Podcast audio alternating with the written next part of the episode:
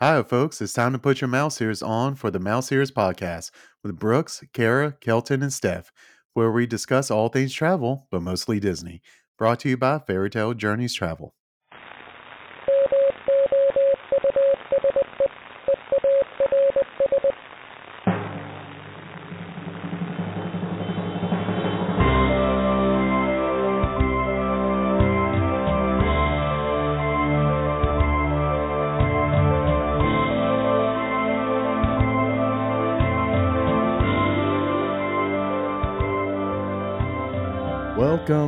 Back, everyone, to the Mouse Ears podcast. I am one of your wonderful, spectacular hosts tonight.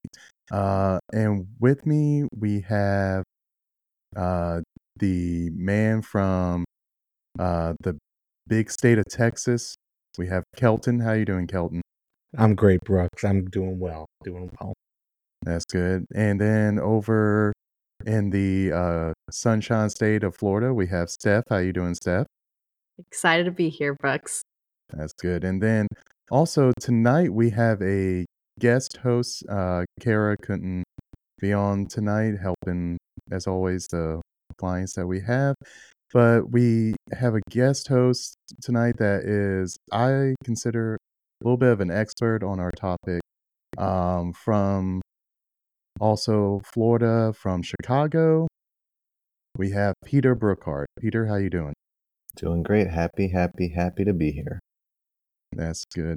So, um, tonight we are talking about, we are going back to the other park, uh, other big park there in Orlando, Universal.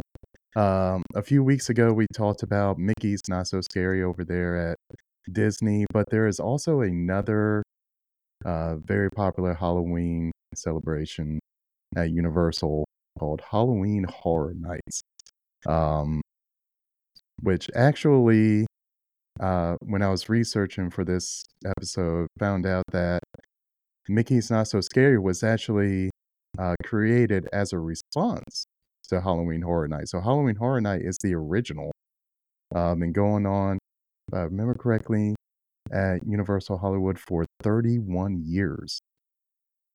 So, uh, That's a long time.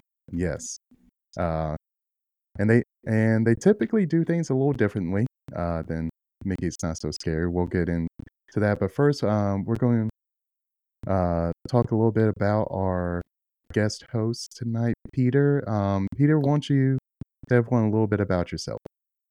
Well, thank you for having me. First off, I love spooky season, everything about it, from Not So Scary to HHN to everything in between. So I'm honored to be here. Thanks for letting me ramble with you guys tonight about this wonderful event. Uh, it holds a close place in my heart, but I am originally from Chicago. I do live in the Sunshine State now, um, strictly for the mouse, not for work, not for family, not for anything else, but uh, originally Mickey Mouse. But now we've got a good group of friends and family down here. And now, of course, Universal and HHN, we have crossed to the dark side of the essential Florida theme park world, and we are Universal annual pass holders. I am an HHN frequent fear uh, holder, which we, will get into details in a little bit about. Uh, but I am I'm also a social media nut. So my family and I we we vlog. We're we're on YouTube. We're on Facebook. We're on Instagram. We do a lot of fun stuff. We meet wonderful people like Brooks here, and all the other hosts now are in that little category as well. Um, our YouTube is me and my wife, our dog, our beautiful children, all of our adventures throughout Central Florida, and when we visit and are living in Chicago. So I'm happy to be here, happy to talk about Halloween Horror Nights. I'm so excited. It's like a wealth of knowledge all in one screen. so, like I said, we're getting to uh, we're just going to dive right into our episode with Halloween Horror Nights. Um, so, for people that are not familiar with Halloween Horror Nights, you may be asking yourself, what is this event? Um, so again, Halloween Horror Nights is over at uh, Universal Orlando. It's um, but it's also at the other U- Universal parks. It's in Hollywood, Japan, and Singapore. Uh, but we're focusing on the Orlando portion. Uh, and with the Halloween Horror Nights, it is on select nights from September 1st all the way to November 4th. So it goes even after uh, Mickey's Not So Scary ends. And then they have 10 terrifying haunted houses. Uh, they have five uh, scare zones, live entertainment. They do have um, a lot of the rides open that you can ride. Um, of course, with any type of special event, there's usually themed food and drinks, and then also themed merchandise. Um, and it is, I would say, a little. It is probably not for the little kids with the Halloween Horror Nights. Uh, it where You don't have you'd have to be Yeah. little. I mean, Yeah. you could be a 32 year old living in Texas, and it's not for them either. I mean, Nope. isn't there like an age disclosure, like, you know, not recommended for kids under the age of, I don't know, 13? There is an age disclosure, but there's no age limit. I did bring my son when he was about 11 months old. So, yes, yes, he, And he did did he do? enjoy it. I we need didn't bring to know any more. houses. Yeah. So so that year, uh, my wife and I got uh, Universal Premier passes. And so for anybody who doesn't know the wonderful world of Universal AP, Premier passes is their top tier, and it actually includes one free night of Halloween Horror Nights, um, which was probably the only way my wife was going to go. Uh, she doesn't like guest interaction, which by virtue, Halloween Horror Nights and any kind of uh, haunted house is guest interaction 100%.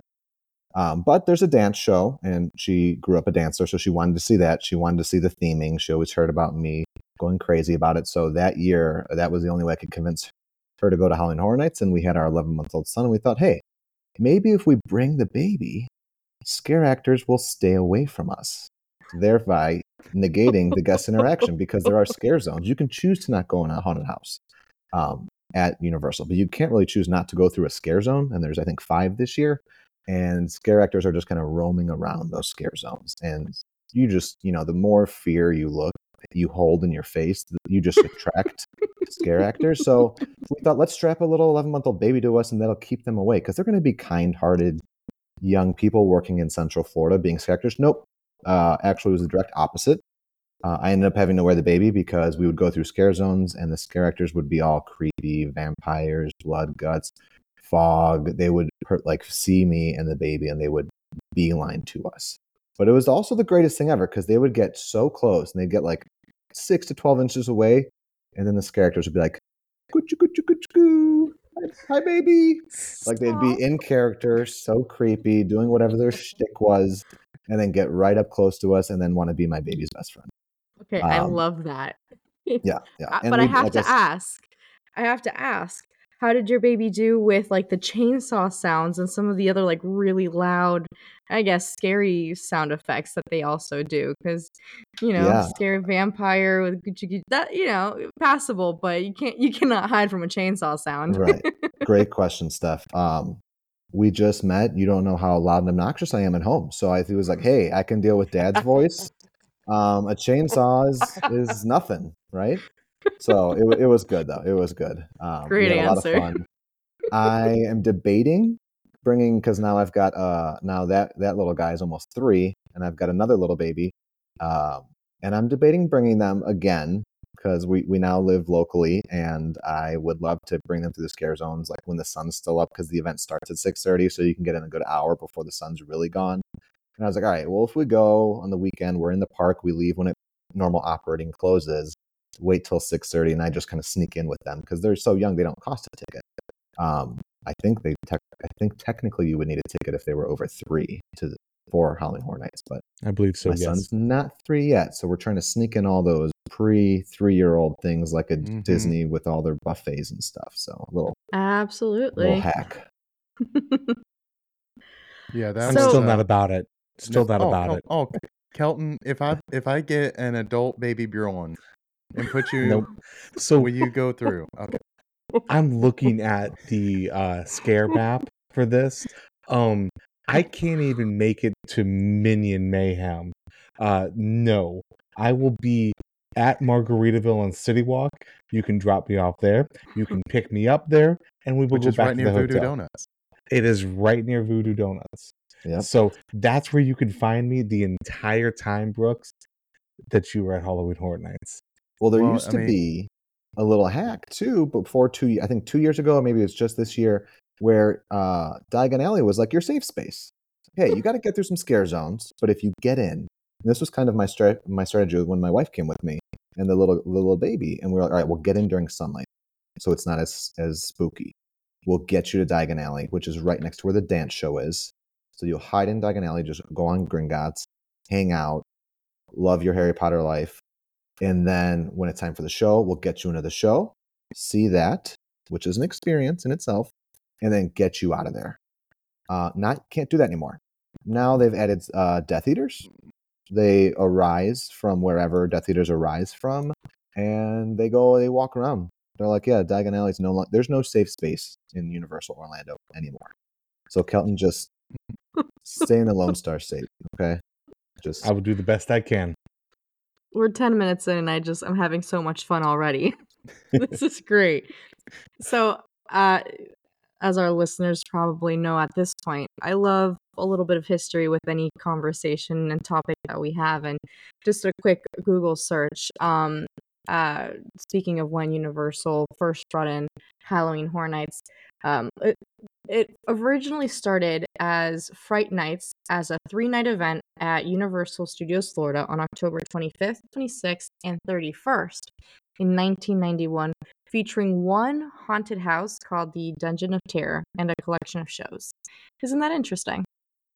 I did not know that. Maybe you guys did, but uh, you know, th- talking about how Halloween Horror Nights kind of you know began before Mickey's Not So Scary Halloween. Um, I didn't know that. Didn't know this. Pretty cool.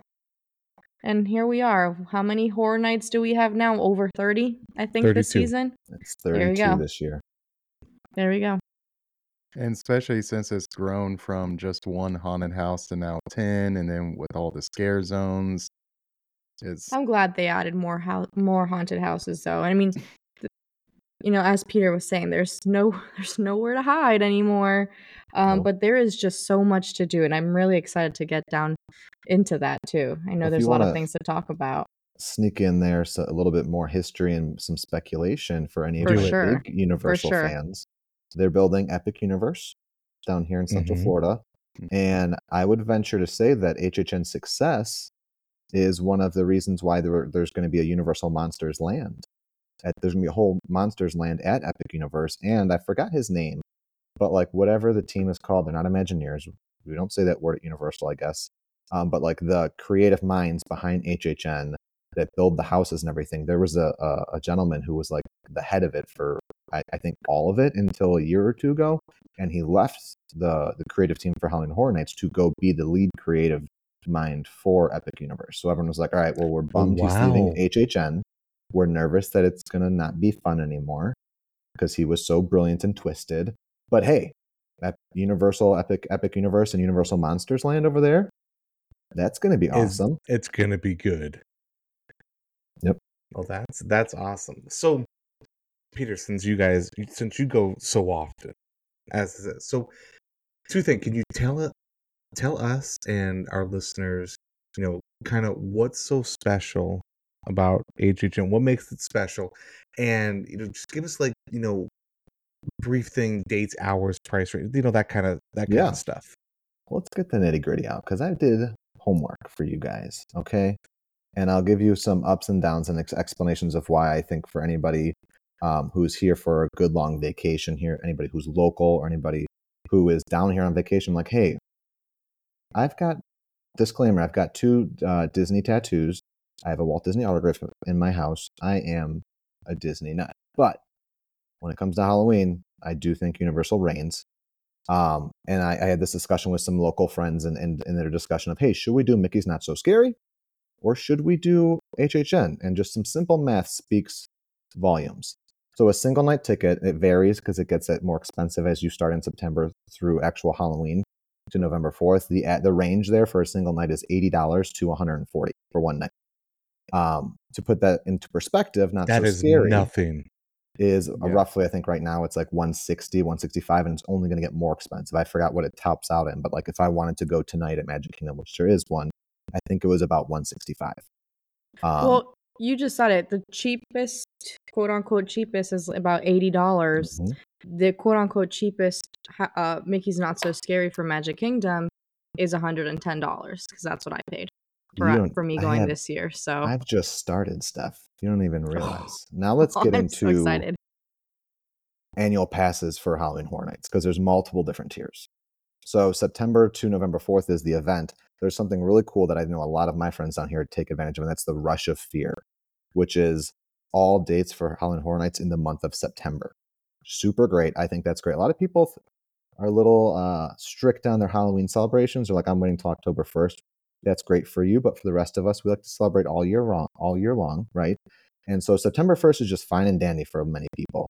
And so the act, the ability to get access to Halloween Horror Nights so early in the season when it's not super busy, um, when it's cheaper is great. A Rush of Fear Pass, which, like I said, gives you almost half the season. You're from opening day until the end of September, $180. That in itself is cheaper than some nights in for one not so scary at Disney. so you go three times and it it has more than paid for itself at that point. Yep. I mean that's I have a friend who got that. I've got many friends who got the Rush of Fear, but one that I specifically, I think I've done six nights so far this season, and she did five of them with me. So she went five nights. And the only reason why she didn't go anymore is because she was going out of town for the last two weeks of September. So she did five nights for 180, and we kind of crushed it on most of those five nights compared to one night of Not So Scary. That was literally, we were talking about it earlier in August, and she was like, wait, she had that realization. She's like, I can go to Not So Scary which is a whole different adventure and magic. But in reality, you're going for a parade, a stage show, and a fireworks show. Um, one night for 160, and she's like, or I can go five nights or as many as I want for September for just as much or cheaper. Um, there's also the frequent fear pass, which is Sunday through Thursdays for the whole season. So all of September, all of October, you just can't go Friday and Saturday. And for a lot of people, I would say that that's probably a smart move. You know, Halloween Horror Nights has a different vibe. It gets pretty crazy in Orlando and it gets very busy. So you don't want to go on a Friday or Saturday night. If you can make Sundays or weekdays work, that's a still great value. That's only two thirty. And then uh, there's a, another tier, which was what I have, the Frequent Fear Plus, at two seventy. That's every date except Saturdays. Weirdly, they include the first Saturday and the last Saturday. But think about it like that. And then there's the Ultimate Pass, which is three seventy five, which is any of the 48 days that you can go. So a lot of That's, different uh, options. a lot of different options and you know I I'm had just no looking idea. now. Yeah, and I'm just looking now. All of those are sold out. Yep. You don't mess Wow. with HHN in Orlando. It's a whole thing. That's like that uh, definitely is. I almost, you know, it's kind of crazy to say this, but it almost feels like a pro tip because people only really think about going one night and you pay your ridiculously expensive express pass because it's the only way for you to actually be able to get through all the, mm, you know, uh, lines and see all the different houses. Um, but it definitely doesn't seem like people talk about these different options enough. So I'm loving this. Absolutely loving this. And of course, the other thing people love to talk about with HHN is the swirled potatoes. But we'll get to that. so we talked about prices, hours, dates, what makes it so special. Okay. I guess yes. let's Yes. Let's go there. Well, we didn't do hours. So it's 6:30 p.m. to 2 a.m. That's, that that's, runs crazy. late. Wow. and that's that's I thought I don't you know it might have been historically if we want to fact check me I think it used to close earlier earlier in the season like a midnight on, in the first couple weeks to 1 a.m. then it got to 2 I don't know if that's true or not but this year I went opening night I've gone many nights since then it's been 6:30 p.m. to 2 a.m. every night and City Walk has some options that are still open until 2 a.m.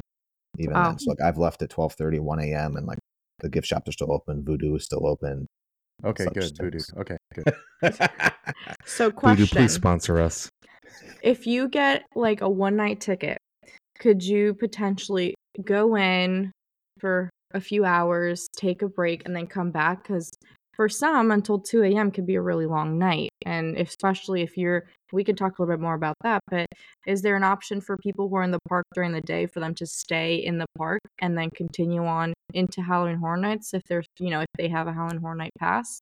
Yeah, so if you have either like a one day ticket to Universal Studios or an annual pass, you can get in. And if you have a Halloween Horror Nights pass for that night, you can stay. And so for for event nights, the event starts at six thirty. Uh, typically, uh, normal park operating is till five, and you can do something really cool called stay and scream. And so for anybody who's in the park, there's typically I think it's three different like corralled areas around Universal Studios where you have to get in the park before five and then get to that area by five. And they kind of let you kind of hang out in this area between five and they'll say till 6.30 but the actual reality is they, they just wait until they sweep the park and once the day guests are officially gone they'll they, they'll let you get into lines for certain houses haunted houses that are near those different corralled areas before 6.30 so like i've and they'll even open up the gate. Really that 6.30 is like i would think their legal team is like we have to have a start time. But it, in reality it's it's as fast as the, uh, the park can clear normal guests after 5 p.m and the rides they'll they'll open i've i've been in a house not in stay and scream at 615 610 because they just were like hey we're ready. Characters in the houses. Let's open up the gates. But stay and scream i haven't done stay and scream this year. A couple of my friends have and it's a big good hack if you're trying to get all 10 houses. So you say you're going for one night and you don't have a day ticket to universal or you don't have an annual pass i think it's $40 to add stay and scream. So then you can get in universal at 3 p.m go ride mummy Minions Cafe, do something delicious, get into your your corral by five. Uh, my friend did three houses between when she got in the corral and whenever they officially let them in the houses, and actually six thirty. And they got big wow. houses. I think she wow. got Chucky. She got Chucky done, Exorcist, and I think Dueling Dragons before That's even six thirty.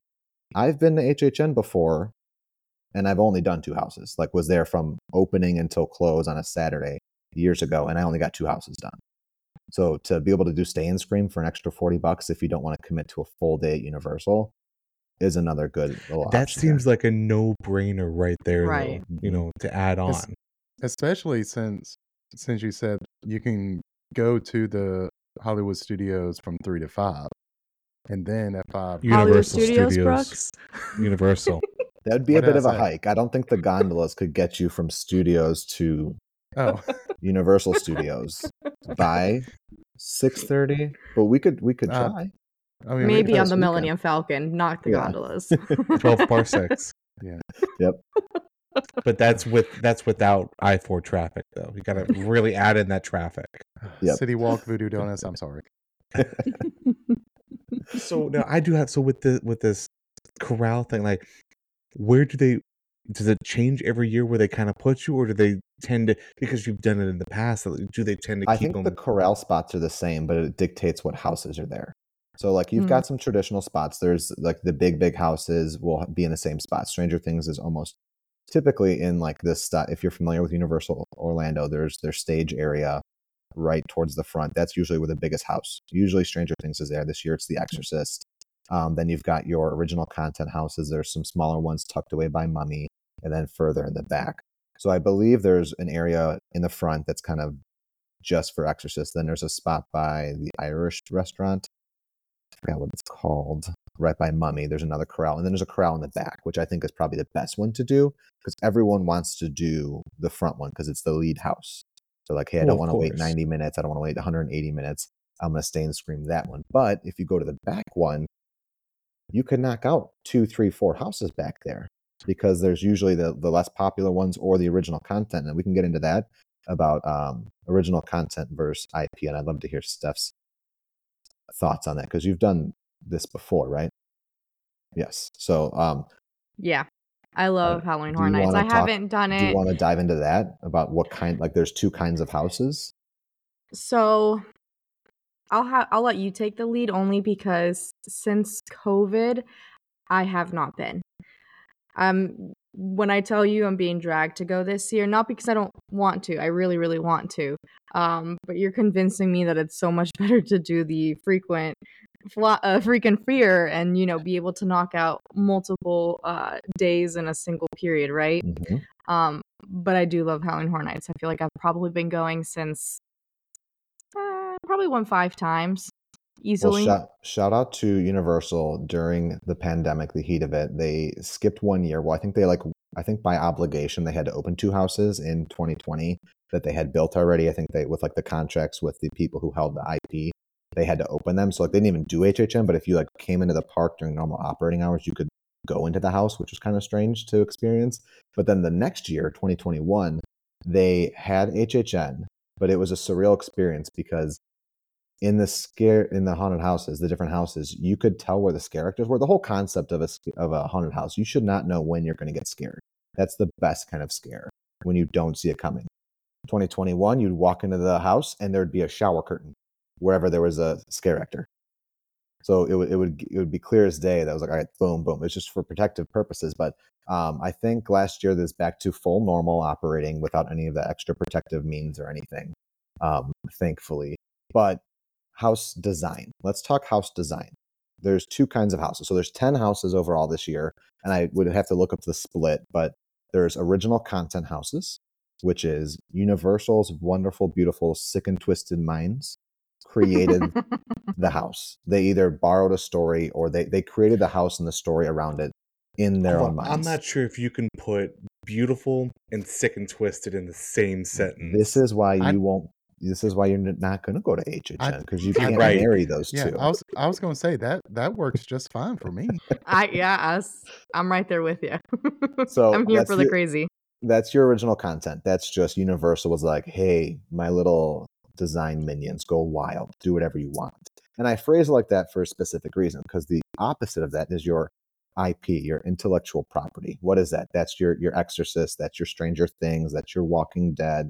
The Last of Us. Universal doesn't per- say they didn't create that story. They don't own the rights. They have to speak to somebody. They have to go to uh, the Duffer brothers. Is that who owned or created Stranger Things? They have to go to the Duffer brothers and say, "Let's make up a contract. We want to do a scary house based on Stranger Things season four. And they say, "Yes, here's how much it's going to cost."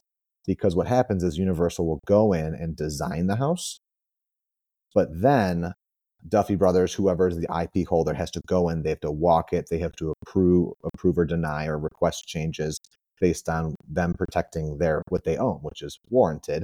But that that changes. I, to me, it changes the feeling and the vibe of a house. Traditionally, I would say your original contents are more more scary. They're more fun. You never know what's going to happen. And then your IPs, I think they're cool. They're like walking through a set if it's done very well and you care about the house, like Stranger Things, so many people love it. I've been through the Stranger Things house five times. I've gone, no, six times. I've gone every night. I've gone. It's like walking through the episodes of season four. My first year ever, I went and saw the Saw house. It was like walking through the movie. So it like th- those are interesting. They're fun. They're cool because you're like, wow, they did this very well. Well, hopefully, you say they did it very well. And then the original contents are like, what am I? What have I got myself into? disclaimer i am a big scaredy cat like i went with my boss who kind of looks like bane from batman he's a big brawny bald man and i was like boss man you are in front of me every house and i did jump up on his back at one point a couple of years ago there was a house called the hive which was based on vampires it was an original content got to the last room my dear friend she's uh, a florida teacher does amazing work i knocked her over on the ground and i left her I ran out of the house. she still brings that up to this day. And I was like, hey, you, funny. you knew what you were getting into going to HHN with me. And that's what an original content house will do to you. You will push over friends and you will leave them for your safety. So, a personal experience, and I'm going to ask you this question, Peter. I'm also a scaredy cat. I do not like horror movies to save my life. Like, it is just not in the cards for me. I personally love Halloween Horror Nights because I, I, don't know. It's just, it's just thrilling. Like, there's so much emotion. I get to scream my lungs out, and then I get to run if I need to, and I have that, uh, what is it, fight or flight instincts going haywire and I remember my very first experience. Um, and being a scaredy cat, I am still always number one in line with whatever group I'm in. I don't know how it happens, but nine out of 10 times, I'm always the first in line. And that's going to be my question to you, Peter. Where are you normally when you go in through through the hou- houses. But was my one of my first experiences, my first year ever going to Halloween Horror Nights was the chainsaw was I I do not know what the house was called or anything, but you know, I'm going through it. Oh my gosh. And it wasn't an IP one. Um it was original from Universal and I'm going through it scary, haha, streaming here and there. And all of a sudden, um when I feel like it's finally over and I'm about to walk out, some actor just turns on their chainsaw right in front of me and scares the bejesus out of me. And I booked it. I don't even know how far I got because I was screaming like nobody's business. Um, and I, you know, maybe I peed my pants, maybe I didn't. We will never know. But um, it's just it's just thrilling just to be able to be in a situation where you can scream and cry and run and um I love it. I love that feeling. So that being said, even though I'm a scaredy cat, I love being first and just kind of scoping the scene and they love to scare a girl. I don't know. I just feel like I always get t- targeted. But Peter, where do you like to be in your lines? I need to know.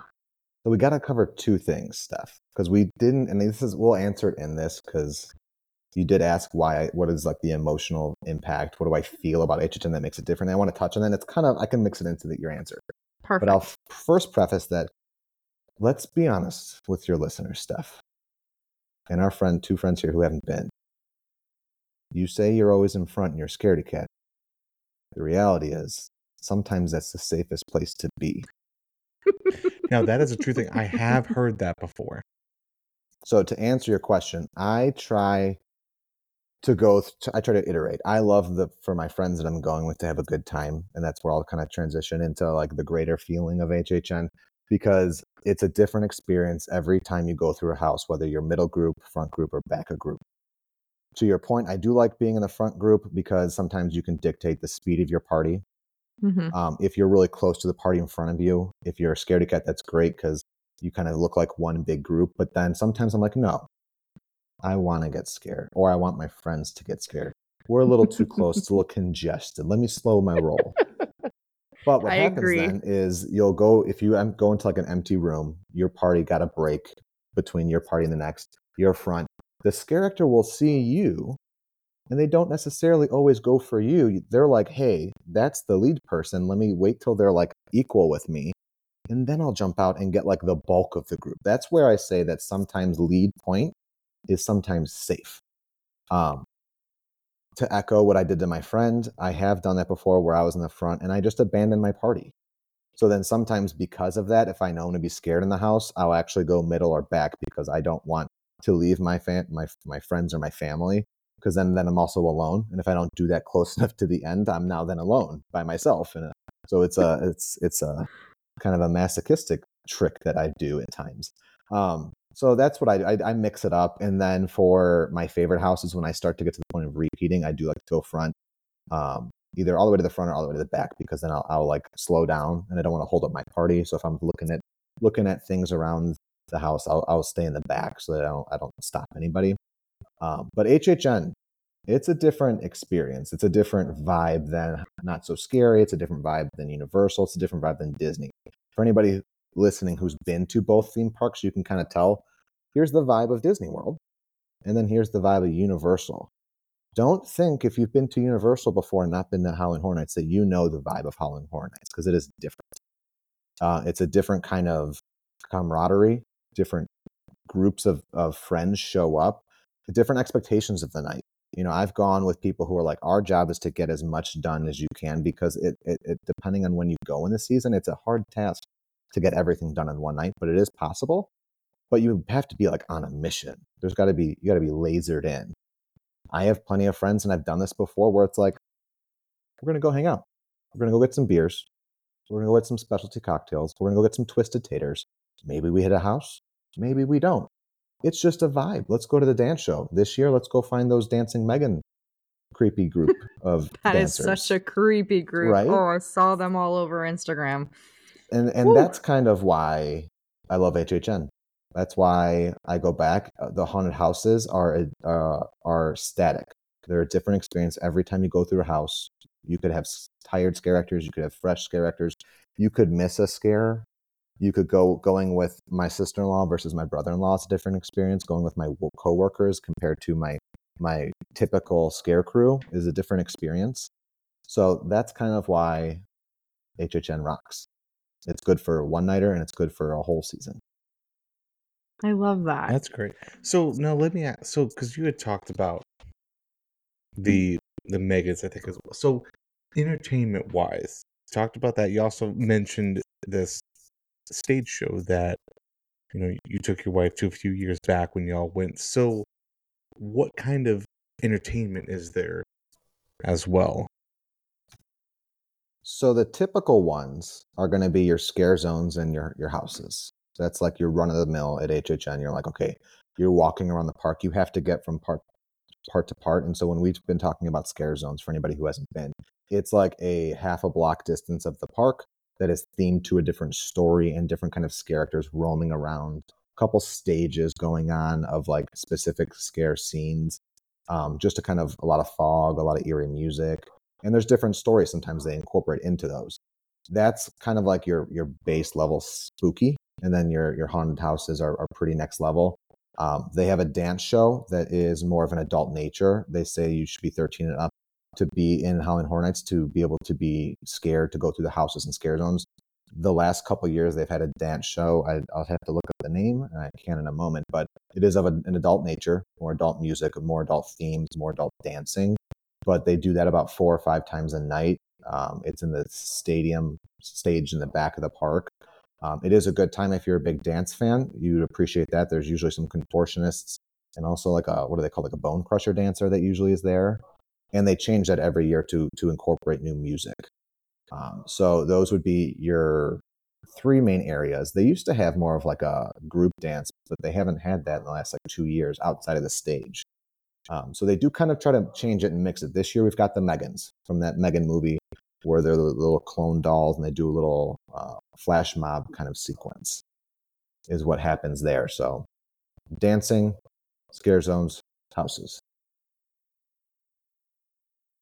So with all the um with all the haunted houses and all the scare zones and dance parties, the interactions, do they have any other rides that you can go on? So if for people that you know that they're tired of being at Margaritaville and want to ride, may, potentially ride some rides while people are in the haunted houses. Are there any of those open? Yeah, and they, they kind of use it as a selling point for either people who don't want to go in the haunted houses or just times to experience attractions that might be shorter waits. You think you're going to Universal on a regular vacation day and you want to go on Escape from Gringotts and what that can be get, get upwards of 90 minutes to 100 minutes. And during Halloween Horror Nights, it is open. And I'd say on, on average, I see it between 15 and 30 the entire night. A couple times it'll peak around 45 if you're going closer to the weekends. But on a Wednesday or Thursday night to Halloween Horror Nights, that's a walk on all night. Um, Rip Ride Rockit is open looking at the list here, Men in Black is open, Mummy is open, and that's usually about a 20 to 30 minute wait. And that's a one of Universal's best attractions. Transformers is open as well. Gringotts? Gringotts is open. Yeah. You just got to get through those scare zones. That's all you have to do. I love those scare zones. They, I feel like they're just so creative and they're really fun. I mean, they do something different every single year, which I feel, you know, kind of bringing back the, some of the big differences between like Mickey's Not So Scary Halloween Party and Halloween Horror Nights. Mickey's Not So Scary Halloween Party typically has much of the same things every single year. I feel like what varies are potentially like the characters that they bring out, whether it be, you know, cavalcades walking around at some of the, you know, the dance parties with the kids or even on the parade. But for the most part, it's all pretty much standard. Or with Halloween Horror Nights, you look, get to look forward to what kind of different scare zones and themes they're going to do every single year. Same with the houses. Like, you know, more or less that you're going to have two different types of houses, but you really just don't know what to expect. Um, and I feel like that really is a lot of the hype of going to Halloween Horror. It is different always, every single year, no matter what. You know, we've talked about Stranger Things. haven't been a house in the past, but what it's been in the past has been based on its current or the most or latest season, I should say. So again, if you watch something like that, you know every season is different in and of its own, um, which just makes it that much more alluring. I feel, and for me, I just I love the scare zones. They're so fun and they really mess with you. Um, all those act the scare actors and I even when I with with friends, I mean they'll pick on you know me or others, but you can also you know if you want to be a little cheeky and be like you know point to someone in your group for them to mess around with, then they typically play along with it too because they that's they get they get excited with that too. It's not just one that goes and pays all that money; they too have a lot of fun with it, and uh, it's evident. And this is why I will not be attending with you guys. Oh, oh, Hundred oh, oh, percent. I would totally pick on you, Kelton. I you know. know, it's it would be too much fun not to. Do it for the podcast. Absolutely not. So talk. I, I like you you bringing up the change that happens every year, and to bring into the subculture of HHN. It, it is rooted deeply. It's expanded in the age of social media. You're always following hashtag HHN32, that which is this year. Um, something that they do most years, but not every year, is they have a host. They have a host of Halloween Horror Nights, and this is an interesting piece that not everybody realizes, and it's not consistent every year that they always have one, but they've had some pretty famous ones. I think they maybe the actual term not term is icons because I think two or three I think two or three years ago they actually had a house called uh, Halloween Horror Nights Icons, and it was a house full of these previous I, I like to call them MCs or hosts of Halloween Horror Nights, and this year's is um, a character by the name of Dr. Oddfellow. And these are all typically created by the, the sick and twisted, beautiful minds of Halloween Horror Nights. Um, and it's it's interesting because the scare zones they're not always easy to tell, but each scare zone is themed. And this year's five scare zones are all tied back to Dr. Oddfellow's story. So Dr. Oddfellow hosts it.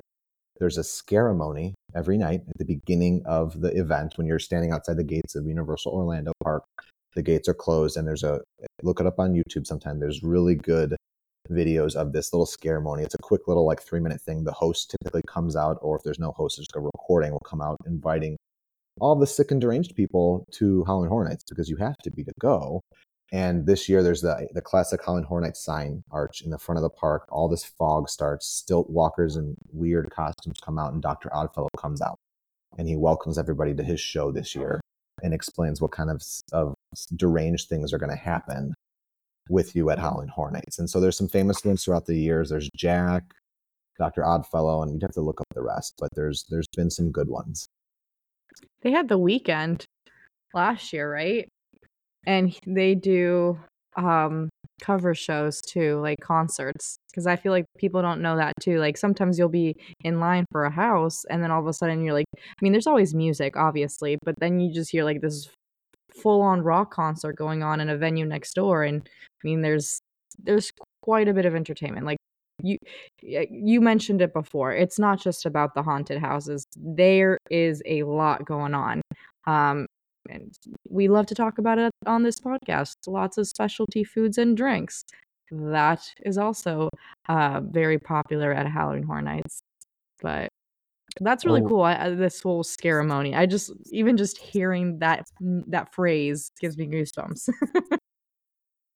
I don't. Well, talk yeah, talk to us about like the you know the food and drinks, and I'm because I mean Steph Y'all keep talking about that- these taters.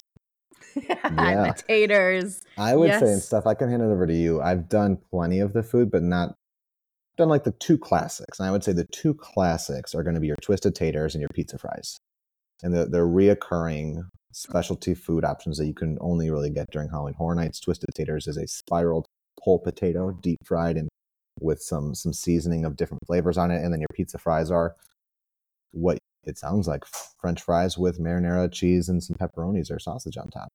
But there's a couple Mm-hmm. different ones this year. All right, I mean you have my attention now. How many scare zones would I have to get through to get that? That's kind of the question because I mean you mentioned it knew- earlier.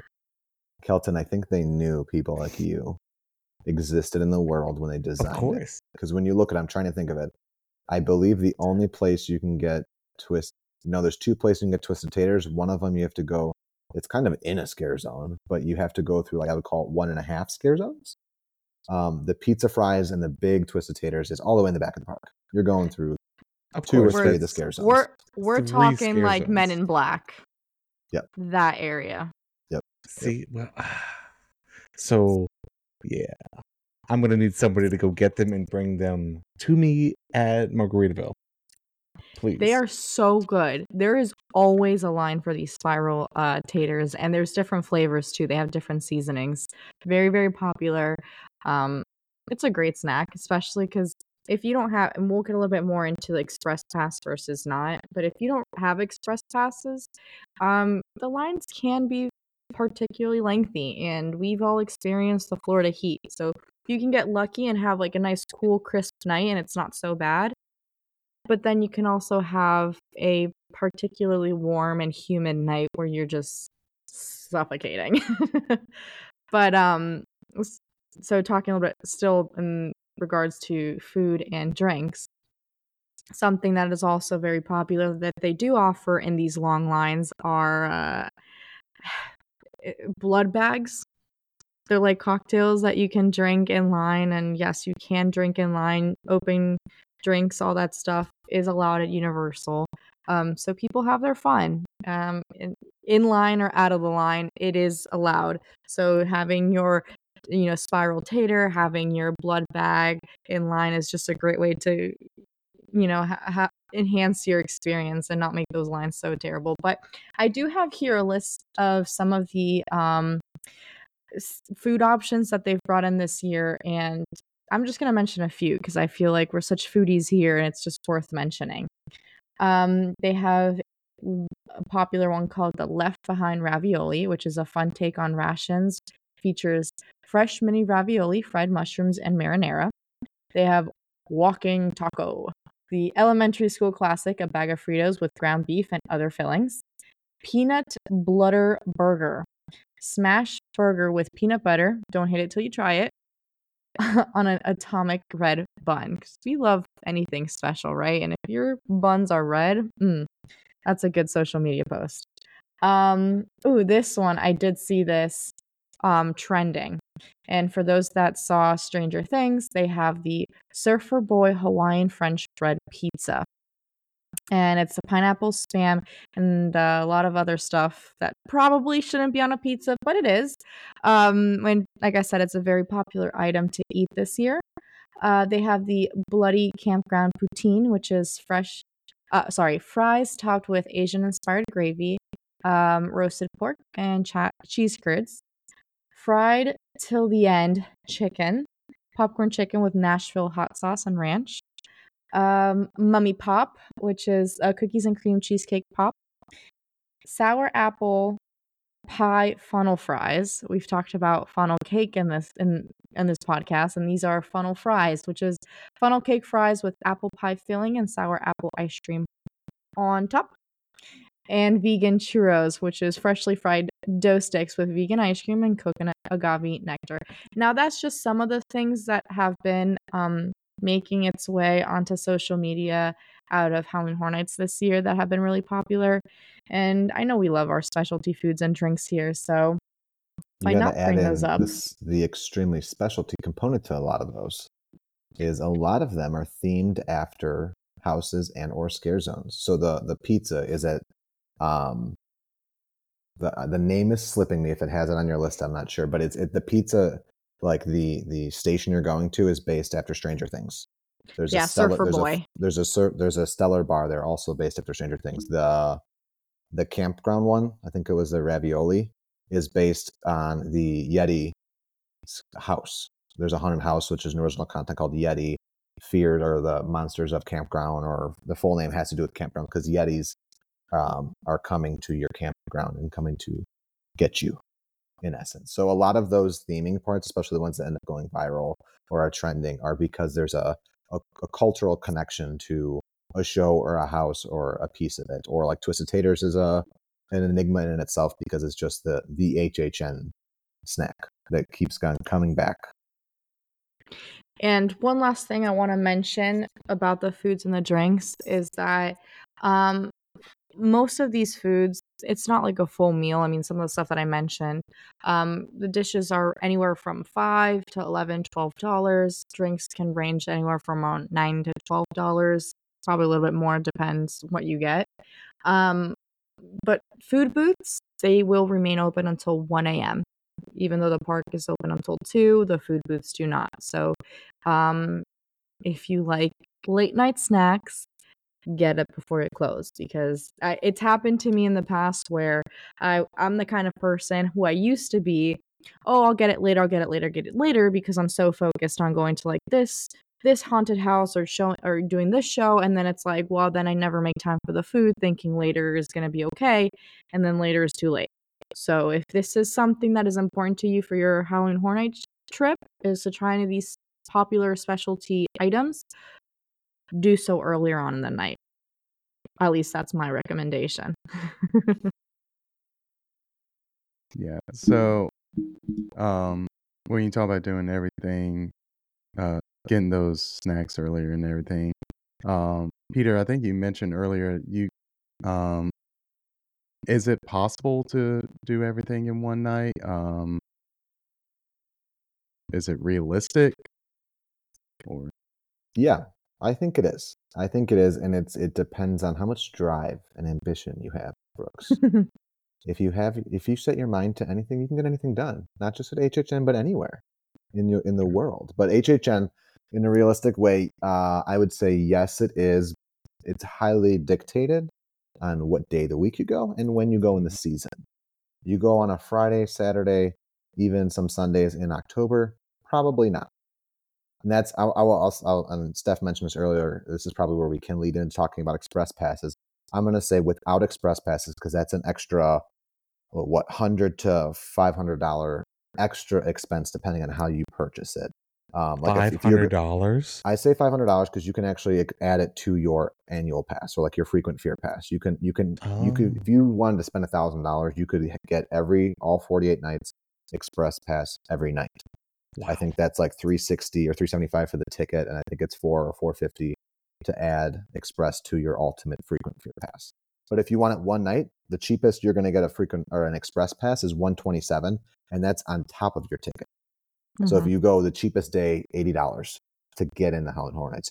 One hundred twenty-seven is your express pass. Now, if you're only going once, you're going with friends, you're coming flying down to Orlando for a, a long weekend, and you're going with some friends, and you want to make the most of it, and you can. There are uh, situations where, yeah, it's definitely worth the express pass. It's it's removing that fear of waiting in a two-hour line. I've gone six times, and I think I did wait once or twice for 90 minutes for different houses, which um, is steep. You know, it's it's muggy, it's hot, it's Florida. Some of these places, a lot of these places are in sound stages, uh, backstage, and you're in between sound stages, so there's no the wind isn't moving. It's just gross. So express passes help with that. You you it's like a the ultimate fast pass or lightning lane. Um, but you can still wait. Like if you're not going to walk in to the house, if it's a two, three hour wait for The Exorcist or Stranger Things, you'll just wait a little bit. And I just wanted to mention real quick, sorry to interrupt you, Peter. As as far as the lines go, one thing that people should also take into consideration with these long lines, these lines aren't pretty. It's not interactive. It's once you get probably within the you know the the last 2 minutes of your line before you actually get into the house, maybe they'll have some s- stuff to see against the uh, walls and the exterior of the building of the warehouse. But the rest of it, you could be on a street in the back lots and just not seeing anything for 60 minutes. And it, you know, it sometimes it's just not the most fun, um, which is when being with a group can make up for that. But something to keep in mind if you don't have Express Pass and if you have to do one of these long lines, you know, prepare for that. It's not interactive like some of these uh, Walt Disney World queues that we're used to having. Yes, but let's talk a secret. My my secret recipe recipe to getting all ten houses done in a night. Uh, my advice, and this is you'll take it as whether you're local or you're coming to vacation. Um, I love to go the first week. So the first week it'll open on a Friday typically. That's crazy. It's nonsense. You're going for the ambiance. You're going to smell the fog. You're going to be back with your HHN family. and then get as much as you can. I got three houses done opening night, but I had a great time. I, think I stayed until 12:45 at night. It was open until 2, and I'll get into the caveat of how you really get all done. Guarantee all all 10 done. But opening night I got three houses done, got some of the snacks, foods, hanging out with friends that I only sometimes see at HHN. The my go-to, my must-do every season is the first weekday nights of the season. So it opens on a Friday. It's usually Friday, Saturday, Sunday. And then Monday, Tuesday, that following week, it's not happening. And then that Wednesday and Thursday, you're talking the first Wednesday, Thursday of September. A lot of people, that is too early to celebrate Halloween or get into your spooky vibes. It's a weeknight. Not everybody can manage going and staying at the theme park until 2 a.m. if they have work the next day. If they're on a family vacation, they're like, do I want to be that exhausted? To me, I've done, I've gone and done that probably four different seasons in the past six years where I've gone those two, one or two midweek, first week, and it, it has been empty before. I did that this year, wasn't as slow, but I will say both of those nights, the Wednesday and Thursday, first of, of the season, I got seven houses done each night. And I could have gotten the last three if I wanted to stay until two. I'm older now. I got kids. My back hurts in that in those lines. As Steph said, they're boring, they're hot, they're muggy. Sometimes you get sick of just being near that close to other humans. So uh, we called it quits around 12:30 both nights. So I definitely could have gotten all 10 houses done each of those nights. You're talking repeating every house in two visits. Um, so it can get done. Now, any other time of the the season, I'm going to exclude Saturdays from my analysis. If you stay till 2 a.m., there's a really good. If you get there and you're there at 6:30 and you're staying till 2, you have to. It's a marathon, not a sprint. You front load three or three houses, three to four houses in the first hour probably three is more realistic. If you like boom, boom, boom, hang out, get your snacks, go on Gringotts, go on Mummy, maybe do the dance show, do a bunch of the fun stuff. Because between I'd say nine o'clock and eleven o'clock, your your peak times, even the houses that aren't that good are, are an hour and a half. But once you hit 12 15, 12 30 in the morning, you realize they start dropping. And then between 1 and 2 a.m., a lot of the houses 10 minutes. And you're talking, now you're talking just a game of distance and travel because these houses are spread out through the park. You'll have a, a, a grouping of three or four in the front and then another three or four in the back and then random placed ones in between. So at that point, a 10 minute walk is you're basically walking the queue, um, getting on, getting through the house and then running to the next house. So you go at 6.30, you stay till 2 a.m. Outside of Saturdays, that's a really good bet. Just know that you have to put in a lot of work in the front and a lot of work at the end and get some coffees in between your your fancy cocktails and and blood bags. That's a good tip. Thank you. Now, what would you say on average are the um, wait times? Now, and we know Saturday is a different beast in and of itself. It's Saturday, let's be real. But if you were to kind of, you know, put a guesstimate, what would you say? like 45 minutes. Across the board for both types of houses or yeah, like if you're if you're averaging now, Steph, you don't know if you know this about. I'm a data guy. Okay, I'm an analytics dude. That's what I do in my my when I'm a, yes. Let's see the numbers. I and love so this. I I would say if you took an analysis across your 6:30 p.m. to 2 a.m. all the houses averaging that whole wait time, I would say probably 45 minutes because um of course you're going to get 190 minutes at some points for The Last of Us. I mean, that thing Mhm. took culture by storm. I think it made HBO Max so much money. Um, Stranger Things always a big one, right? So those those ones, if you see that before 60 minutes, uh, drop what you're doing, throw your twisted tater on the ground, and you run to those, right? But then your Yetis, your Blood Moons, what Chucky should be, things that are like 20 minutes on average, right? So it, across all the houses, across all the time frames you could go, I'd say 45 minutes is an average. Now, when you think about that, you're going to the bathroom in between houses, you're walking between houses, you're getting food, you want to go see Harry Potter because you love it. Um, when you think about that, you only have 6:30 to 2, so that's what is it, eight hours? If that's on average, you can maybe get one house done an hour any other stops in there for food if you want to do a sit down table service because there are some that are open quick service rather than just snacks um, it gets to a point where you can't you know you're only going to do without really running around, you you, you know, on not putting too much pressure, you're doing five or six houses in a in a good night. Um, can you do ten? Yes. Can you go and have two? That happened to me before. I'm still bitter about it, but I'm fine. I'll get over it eventually. But it but it sounds like you know we ha- now that we have that this adult money. I mean that that express pass. That's the way to go if you really want to. If you want to sit and enjoy the you know the snacks, the popular foods, and still get you know maybe eight to ten of the houses done. Drop the adult money, Yeah.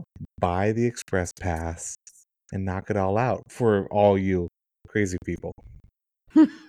And Kelsey. I, I on, Kelsey. completely agree that it, it is worth it. It's just Mhm. certain nights, um, it's it's a big expense, and like for me, I go by myself, so like maybe that expense is easier for me.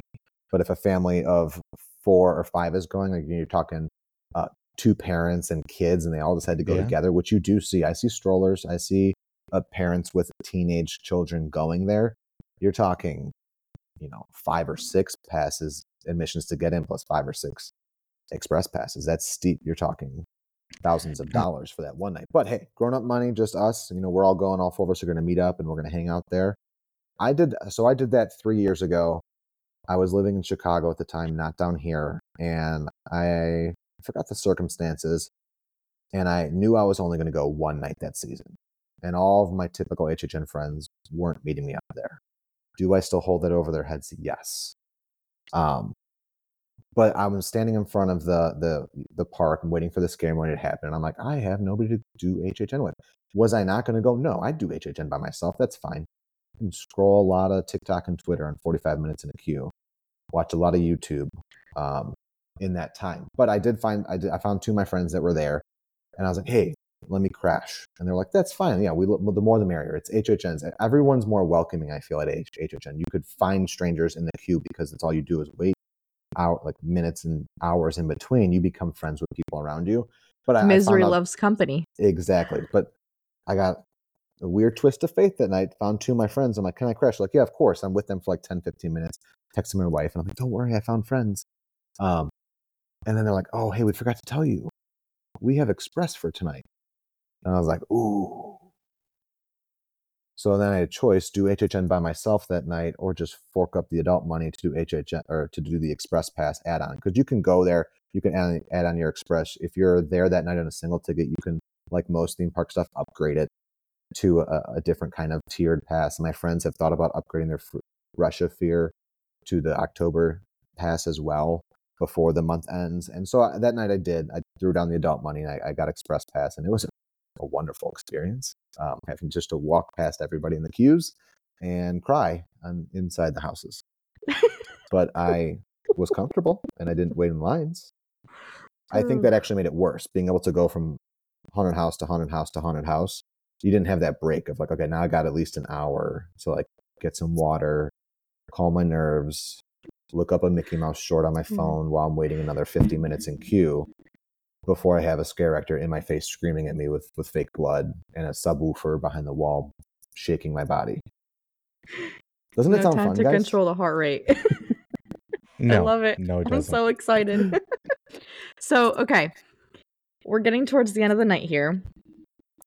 If what is your favorite thing from this year's Halloween Horror Night? Blood Moon. It's a haunted house. It's an original content. I'll pull up the description now. It's my favorite house of all 10. If I only Of ever all go back and- time? Not just all- this of year? all 10. oh. gotcha. It might be. Steph, it might be my favorite of all time. Wow. All right. I'm, I'm one- all ears. What is there was this one about? called The Hive a couple years ago, and it was like vampires meets cornfield. Terrifying. But I think this one takes it. So this is called Blood Moon Offering, Dark Offerings. Here's the description. And if you don't, if you go to Universal, if you go to HHN, get the app. It has all the times on there. And when you go to them, you can actually read the little briefing and you will be tickled at the little stories that they add behind the scare zones and the houses and everything. I like to know that. I'm a detail oriented person. Um, does that get me in trouble at times when I'm like standing in a room and I'm like, I want to see all this stuff on this table? And then my friends are like, go, run. Yes. So the description for Blood Moon Dark Offerings. Colonial colonial era villagers begin to worship the moon. hunting down any non followers. Try not to become part of their grisly offering. So that's the description. Ooh. Now, not to ruin anything, because there's a, there's so much. The the scene is you're walking into a stage or a sound stage, and you see the blood moon, and you are outside of a village. You you literally it looks like you're outside. It's dark. There's buildings uh, in the in the landscape, and you see the blood moon. And now they're like, oh great, great. Now just start walking through these villaging villagers' houses, and it, it's for anybody who's seen the movie Midsommar. Uh, very sick and twisted movie. Any children watching this or listening to this, do not watch that movie. Any adults with brain cells left, don't watch Midsommar. It's it's a pretty freaky movie. But if you have, it's like the old Nordic, um, low key vibing historical cult stuff mixed in with colonial era er, era, era U.S. All in a house, and all I'll say is there's different kinds of scares when you talk about HHN. There's jump scares. There's like gory scares. There's just like classic like chainsaw things running at you. My biggest fear is not knowing what's a human and what's a mannequin. And just to set the stage in this house, at one point you walk into a back of a church and you you see these you see these pews with these hooded figures and you're looking at that and you're, well, I gotta go to the altar because the door's to the left of the altar. I don't know which ones of these hooded sickos is just a mannequin or a scare actor. And I'll tell you what, I've been through the house six times and I swear to you, I think they change it. Because every time, a little piece of me stays behind. I get like one or two pews in and then I'm running out of there because boom, that one's not a mannequin, that's a real person and they come and scare you. Boom, no, that one is. And then you leave that to go to a room that's empty and you're like, okay, you walk through this little room, and then the next room, standing people, hooded, turned away from you. You're like, again? Again? And at that point, I don't even try anymore. Guys, I just run. I'd run out of there. And luckily, it's towards the end of the house. Um, but it's an original content. It is beautiful. It is wonderful. It is my favorite of the season. And maybe I mean, you had time. you had me sold. Yeah. Uh, I'm The ready. to- pews. There's The a good story too. Not to get all cheesy about that, but I like the story and the detailing behind it. I won't talk about all of it for anybody who wants to go through the house, but like there's some really cool scenes. The feature that you see the blood moon. At one point, there was almost like a Quasimodo person ringing a bell like way up up top, like 30 feet above you, and you're like, how does that even happen? Are we really outside or are we in a sound soundstage? I thought we were at a theme park, but that's a guy ringing a bell at a church over there. It works. I'm here for it. I'm here for it. My body's ready. Good. Take take some cough drops with you for your next Halloween Horror Night trip because you're from all the screaming, your throat will be dried out. That's for sure. but it goes to show the the detail that Universal and HHN act, put into you know these houses. So I, I mean, I'm all for the detail, and that that's great. But I'll see it, you know, see it from the pictures.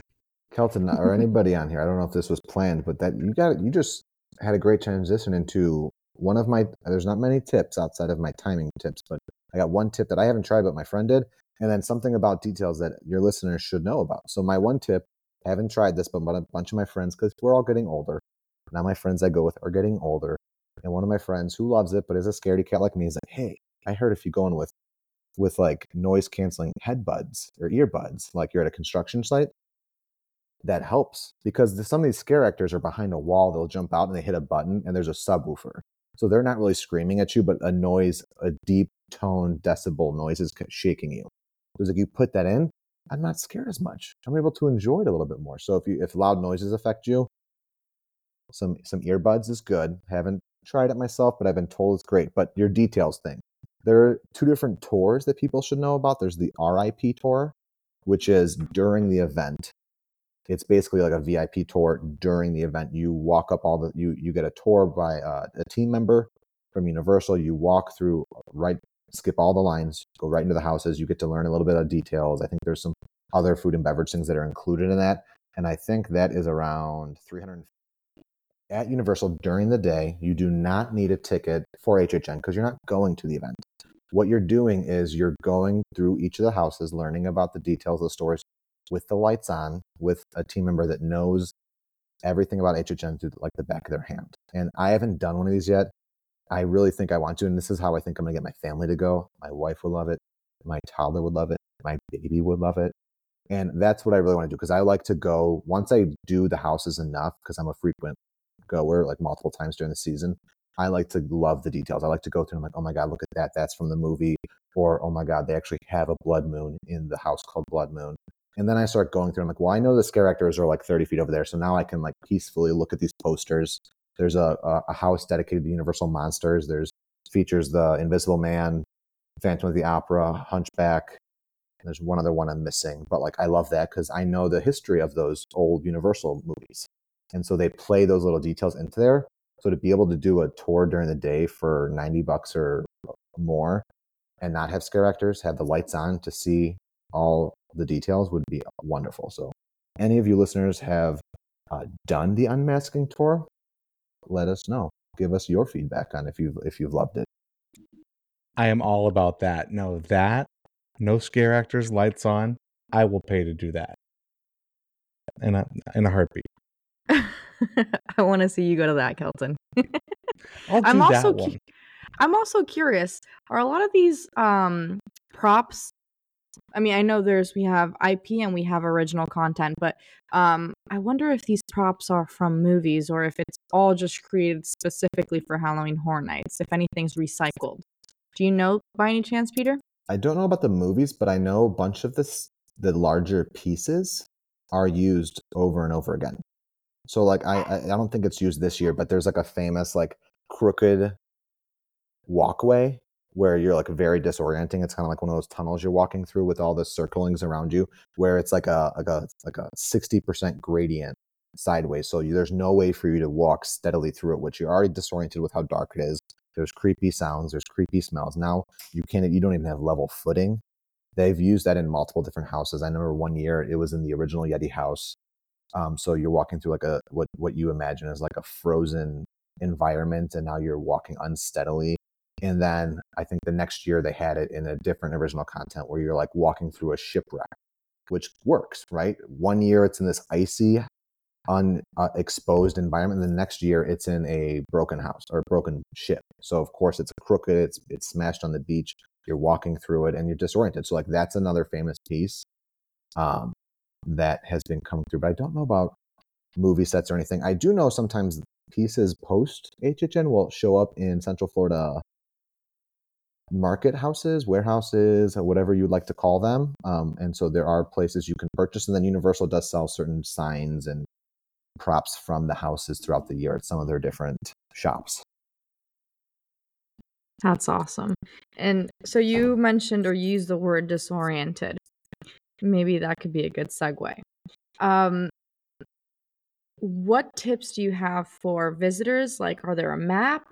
What could they use? Is there is the does the app work for Halloween Horror Nights? And then so that's one question. But then also, do you have any tips for people who might be afraid of the haunted houses?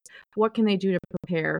Um, what do you have any tips pre Halloween Horror Nights, like pre entering the gates that you suggest doing? And then I feel like that might be the last question of the night, perhaps. It's a good question, and I've got a couple little ones. Um, for any of the IP houses, they release the houses because it's such a, a social media cult following. They actually do them on Twitter usually or on and, and on the website. Um, sometimes starting even six months before. Like they'll they'll hint at how many houses around Christmas time this year, how many they're having for next year, because it's a whole year event of design and construction. So for any of the IPs, watch the the shows or the movies to kind of realize what you're getting yourself into. Um, sometimes they play twisted tricks on you, and you can't. This year they have Exorcist the Believer.